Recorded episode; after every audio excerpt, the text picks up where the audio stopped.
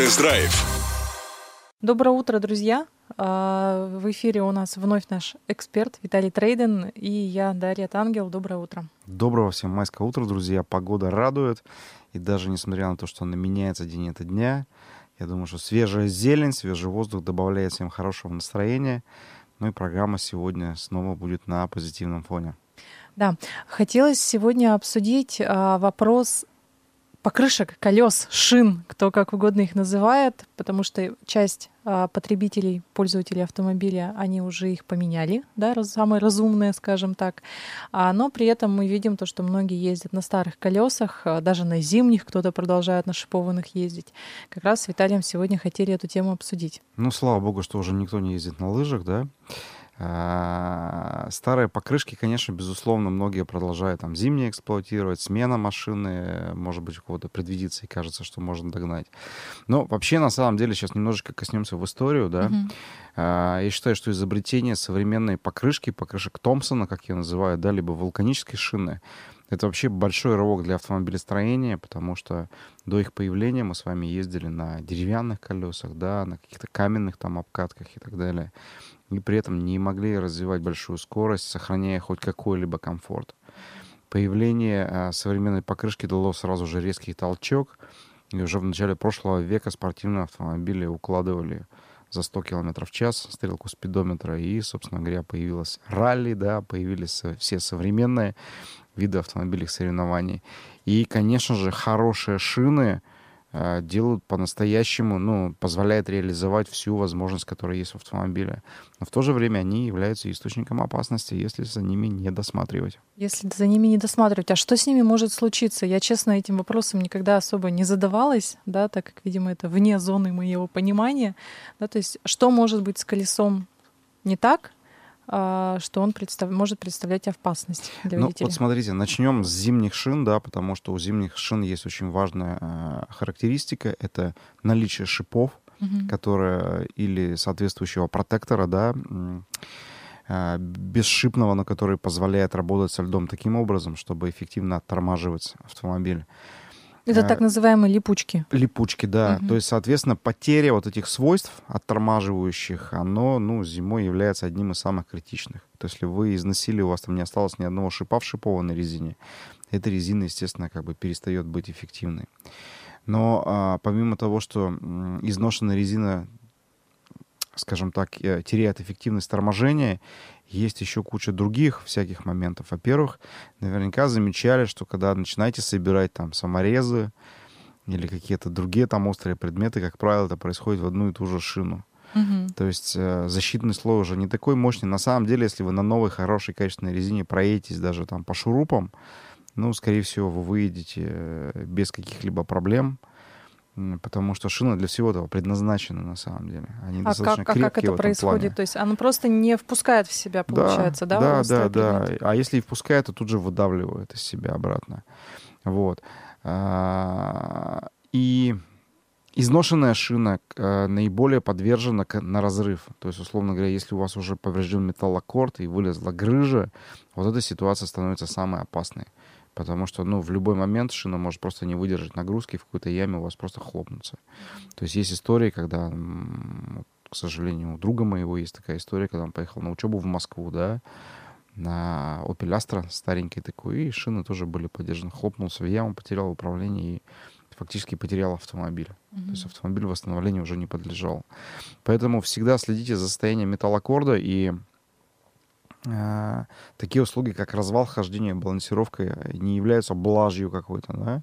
То есть на монтаже сейчас, насколько я знаю, ну, всем стопроцентно делают э, балансировку, ну, за исключением уж самых, наверное, которые как граждане, да, да, самых недобросовестных делают балансировку обязательно.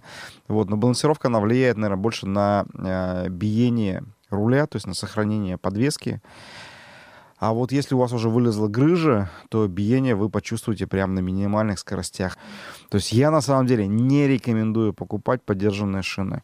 Если кто-то вам за них не дает гарантию, конечно. Вы можете купить их в каком-то известном брендовом магазине колес, да, если вам дают на них гарантию, их осмотрели специалисты и так далее. Но ни в коем случае с рук покупать поддержанную резину нельзя. Тут еще тоже момент, э, хотелось вот вернуться именно к твоему опыту пользования вот этими как шинами.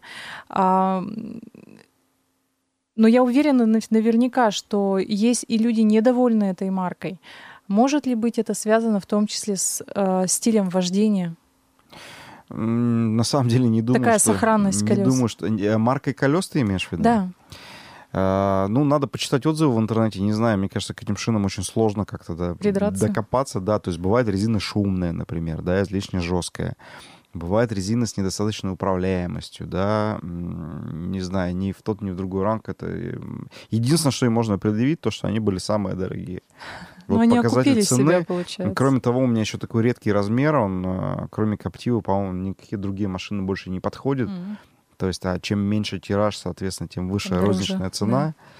Да. Вот, то есть, ну, ценник был, да, но учитывая то, сколько они и как, с каким качеством они отработали, ну, я прям вот очень доволен и счастлив. Хотя, насколько я знаю, популярная эта марка, ну, не является, то есть не она в топе продаж. А, а какая в топе продаж, раз уж мы об этом заговорили? Ну, я думаю, в премиальном сегменте все-таки Nokia все-таки Nokia. И сейчас очень лихо корейцы подтянулись. Ханкук, вот у меня, кстати, штатная резина заводская стоит Ханкук. Угу. Я могу сказать, она не очень хорошая в том плане, что она шумноватая. Хотя вот пока она у меня ходит, ну, эту резину я брал новую, пока 4 года, и думаю, что еще год-два она у меня походит. Есть еще более бюджетный бренд Кумхо, корейский. Хотя вот а, та, те шины Ханкук, которые не в стоке ставятся, а которые продаются в шинных магазинах, они прям на порядок лучше. И то есть вот если смотреть тесты, вот э, те Ханкук, которые просто в розницу продаются, они прям, ну, крутая ну, резина, сопоставимая с немецкими. Да. Экономит, значит, да, когда Ну, видимо, автомобиль. да, да, да, на завод такие попроще. Подешевле, попроще. Попроще, подешевле. То есть у них коэффициент шума повыше, то они такие прям, ну, угу. по дубове. Вот. Ну, изнашиваются, наверное, все-таки чуть побыстрее. А вот Ханкук, которые э, сейчас в рознице можно купить, они вот по отзывам, по крайней мере, моих знакомых, которые занимаются реализацией шины и имеют собственные сети шин-монтажей, прям самые высокие оценки им ставят. Это, я насколько понимаю, импортные? Да. А есть ли какие-то местные производители, не кировские, ну, хотя в Кирове тоже они ну, есть. Ну, причем в, в Кирове есть шинный завод Пирелли, который да. производит бренд, который одевает и машины Формула-1, и там топовые спорткары и так далее. Ну, у нас, естественно, производится резина эконом-класса, да, mm-hmm. такая более массовая. А, у нас очень есть известный бренд, сейчас я его вспомню, зимний, Нордман. Нордман. А, он делается, насколько я помню, по э, рисунку, скопированному с Nokian. Хакапелита. Ну, качество, Чуть более резины, другой состав да. резины, но вот он прям мега популярный. Его очень много. И, ну, такой средняя цена, среднее качество, скажем так. А насколько влияет вот рисунок протектора? Ну, рисунок протектора Даша влияет на все. На все. На а поведение машины, на то, будет ли она лучше тормозить, либо она будет из себя лучше грязь выплевывать. Здесь же, смотрите, есть как бы а, огромное количество сильно разной резины. И ни в коем случае не надо ставить резину универсальную, да, есть так называемая всесезонка. Uh-huh. У меня была Нива первая, да, я на ней что зимой, что летом гонял. В принципе, вроде мне казалось нормально, да, но я на самом деле не летом у меня не было ездил, экономии да, шума, да. да. Ни зимой у меня не было бы той проходимости, которая была бы с липучкой или шипованной резиной. То есть это, она во всех случаях не до резины. Я имела в виду, что важнее, то есть качество резины, да, вот сам состав материала, или протектор. То есть вот если мы говорим про Нордман, это ни в коем случае не реклама, не антиреклама, да, просто хочется разобраться. То есть э, все-таки качество резины, наверное, лучше, важнее, чем крутой протектор. Хороший вопрос. И здесь я думаю, что надо бы немножко эксперта другого уровня в плане ага. шин посадить. Но что могу сказать с уверенностью? А, качество смеси, да, из которой резина изготовляется, повлияет на ее устойчивость, то есть как, как долго шины проходят, да. Второе, вот что мы говорили, да, сбор всех этих саморезов и так далее, и так далее, и так далее. И третье, влияет на шум, конечно же. Ну и на изнашиваемость тоже, наверное. А, да, безусловно, износ, то есть сколько лет прослужит, соответственно, износ, изнашиваемость, она непосредственно к этому имеет отношение, да. А, здесь есть еще третий показатель, металлокорд. Ага. Металлокорд, то есть насколько То самое неведомое для меня слово. То есть то, что никто не видит, то, что на самом деле есть. И, по-моему, металлокорд практически для всех известных шин на самом деле делается в Беларуси. В том числе и для импортных заводов. Ну, в общем-то, Для наших отечественных тоже. В общем, белорусы, значит, знамениты не только картошкой и белазами. Да, у них есть БМЗ, да, в, южном, в Южной Беларуси на границе с Украиной. Гомельская область, мощнейший завод. Когда-то даже гулял вдоль его стен, охраняется прям как стратегический объект. А по шинам сейчас, насколько понимаю, уже все, кто, хот... кто планировал сменить на летний сезон, они уже поменяли. А, и получается и отток посетителей э, шинных центров тоже произошел. То есть если сейчас какие-то акционные предложения, может быть, у шинных центров или какие-то специальные предложения, сталкивался ли ты с этим? А, вообще, я думаю, все разумные водители, которые ну, следят за своей машиной, понимают, что ну, шипы летят как перелетные птицы, да. По асфальту-то, То есть на асфальте их изнашиваемость просто, ну, существенно. Хотя, в принципе, шипованная резина предназначена для езды по асфальту. Мы и зимой-то ездим половину времени по асфальту, городе, да, да. да. Но просто сейчас и температурный режим изменился, да, резина стала более мягкой, то есть шип еще больше, скажем так, торчит оттуда. Из резины изнашиваться еще больше. Ни к чему. Шипы вам понадобятся зимой.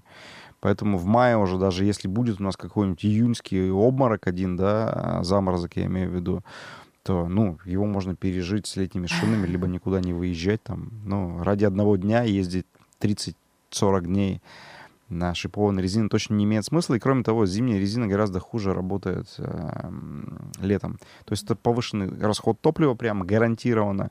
Это ухудшенная управляемость тоже гарантированно. Почему на управляемость многие забивают? Ну, потому что никто не управляет машиной так, чтобы отслеживать качество этой управляемости, да? То есть если бы вы ездили бы много по трассе, я думаю, вы прям, ну, наблюдали бы за этой картиной.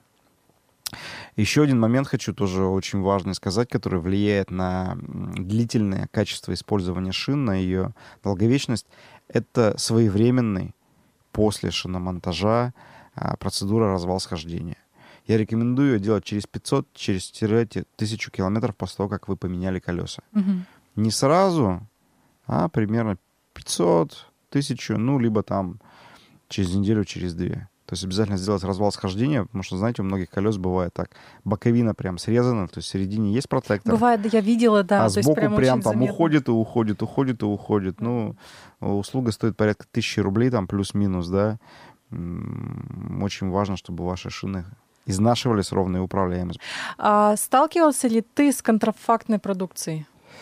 А, безусловно, знаю, что она есть. Угу. Вот, но, судя по всему, мой Мишлен точно не был контрафактным, да, да, да, судя да, да. по тому, как он прошел. Ну, здесь... э, вот я знаю сейчас, к чему, к чему ты клонишь, да, наверное, Мгм. к вопросу о маркировке. Да, потому что я сегодня буквально обратила внимание на это. Раньше просто не интересовалась, так как ну, не задумывалась, что это настолько важно. А, обратила внимание, что оказывается, планируется, предполагается, что с ноября а, 2020 года будет введена обязательная маркировка шин. Мгм. Причем шин всех, да, то есть как для легковых автомобилей, для грузовых, для сельско- сельскохозяйственных, даже велосипедные шины будут маркироваться.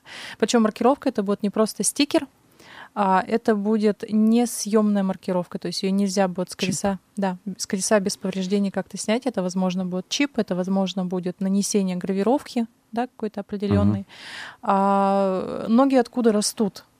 Ноги растут как раз-таки а, с маркировки вообще товаров народного потребления, то есть это у нас были маркированы лекарственные средства, Шубы. шубы, да, а, там кто-то говорил про одежду, про обувь, да, про алкогольную продукцию мы Алкоголь, вообще молчим, да, то да. есть это все понятно, акцизы там вот это ввели, и там обязательно а, сканируют штрих-код, да, то есть из Мгм. того, с чем большинство людей сталкивается чаще всего. В колесах будет так же. А Для чего это вводится? По статистике примерно 15-20% это контрафакт на рынке. Ну, это выявлено. То есть сколько на самом деле мы молчим вообще об этом. То есть мы этого не можем знать. А, Соответственно, мы избегаем, то есть бренды избегают возможности столкнуться с плохим Недобросовестной пиаром, да, с конкуренцией, да. недобросовестной конкуренцией, да, с негативными какими-то э, отзывами о их продукции, которые их на самом деле не Мгм. являются. То есть как это будет происходить? А, Производитель с ноября, если это введется, с ноября обязан будет наносить а, вот этот Чип. чип, да, маркировку, скажем так, потому что это может быть не чип, То есть Мгм. это может быть просто маркировка на шине.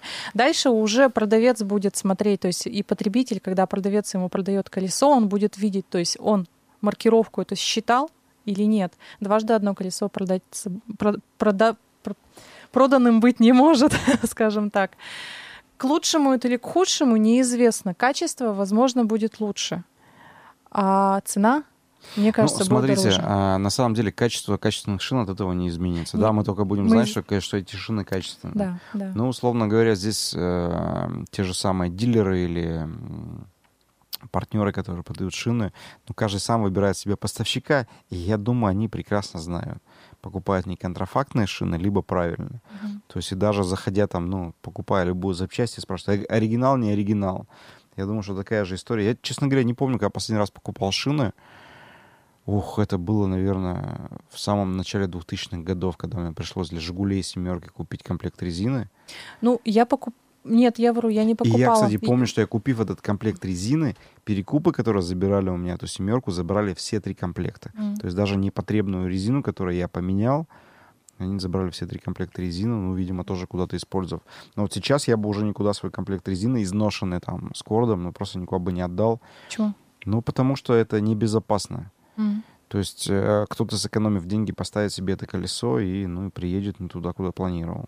Но есть один большой минус, то есть цена станет выше на колес сейчас, потому что это довольно-таки дорого вводить в производство, вот эту вот марки- маркировку, а это дополнительные расходы.